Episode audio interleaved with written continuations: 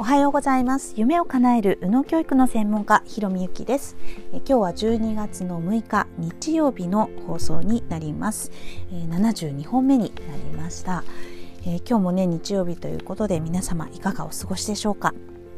はい、えー、今日もね、えー、お話ししたいことなんで今日のお話ししたいことなんですけれども、えー、ちょっと振り返っていただきたいと思います。人の力を借りれない時相談できない時そんな時は、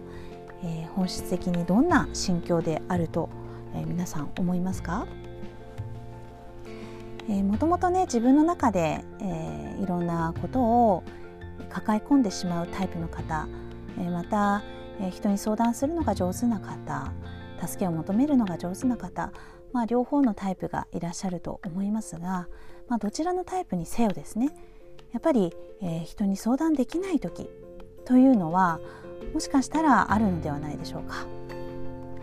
まあ、要は自分の中の、えー、その温度差ですよね、えー、その悩み具合の温度差っていうのとか種類が違ったりすると思うんですよね。で、えー、この相談できない時というものほど、えー、この潜在意識ですね深い部分で感じている自分で、えー、その悲しさや、えー、辛さや、えー、悩み具合っていうのを感じないようにしている時なのではないかなと思います。結構ね人に話せる時って、えー、自分の中で答えを持っていたりとかあと「そうだよね」っていうふうに自分が思っているような言葉を言ってほしい時にあの人に相談してで、えー、そのように自分が思っているようなことを言ってくれて「えー、そうでしょそうでしょ」っていうようなあの心境で聞いて、えー、背中を押していただくみたいなことって結構あると思うんですよね。まあ、これも大事あのこれもねすごくあの勇気づけられるとは思うんですけれどもそれ以上にこのね、えー、人にも話せない時とか、えー、何かあの一歩踏み出せない時ほど、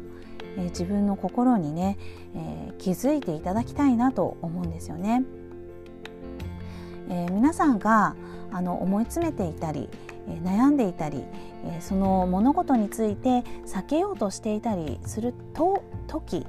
そのねあのとあの正面からそういう状態になっている時っていうのはもしかしたら今言っているようなことっていうのがわからないかもしれません。ですが、えー、あのね、何事も教育や知識っていうのはすごく重要で、えー、自分の中にそのデータがあるとあもしかして自分がこういうふうになっているのではないかっていうふうに気づくことができるんですよね。ですので、まあ、皆さんがねあのどのタイミングでこの今の言葉を聞いて響くかっていうのはもちろんわからないんですけれどもあのねぜひね知っておいておきたい知っておいていただきたいんですね、えー、自分の中で重要なことほど、えー、自分で気づかないようにしているという事実ですよね。からなんかなんか苦しいなとかあのなんかこう目を背けているなとか大丈夫っていうふうに思い込んでいるなみたいなことがあのある時ほど、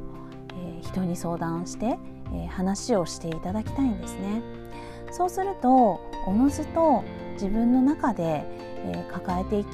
抱え頭の中で考えていたこと考えていたことというものがもっと違う角度から自分をあの自分自身の思いに気づいてあげるっていうことができると思います。はいまあね、ちょっと今具体的な話をしていないので分かるような分からないようなっていう感じかもしれないんですけれどもまあそうですね私もえーと今ね自分自身がすごい思い悩んでいるとかではないですけれどもやっぱりちょっとクライアントさんでね、えー、そういう節を見たりすることがやっぱりあるとですねあの私のいる価値っていうのがすごいあるなって感じることができるんですよね。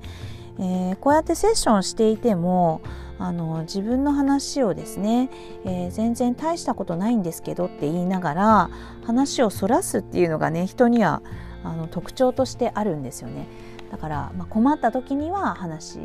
ますとかね、えー、今困っていないんですけれどもっていうような枕言葉がついてその話をしてきたりっていう風になるんですよね。で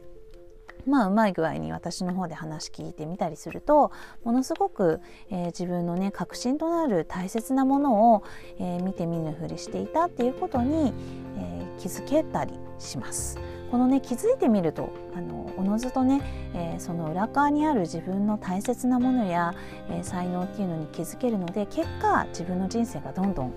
あの良くなっていく加速していくっていうところに、えー、つながるんですね。だから全然それっていうのは悩んでいることや、えー、自分が感じたくないって思うほどに、えー、何か傷ついていること、え正面から向かいたくないことっていうのはむしろあのチャンスであると、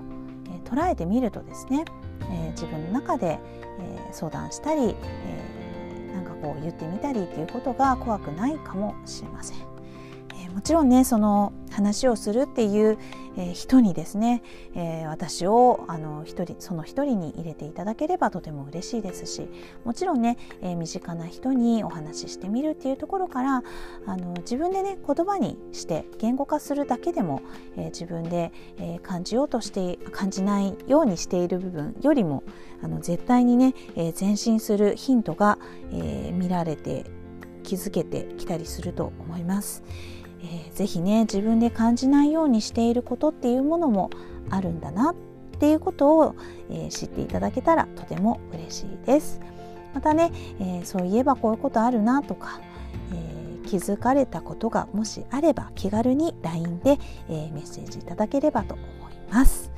はい、えー、今日も素敵な週末をお送りください。ありがとうございました。ひろみゆきでした。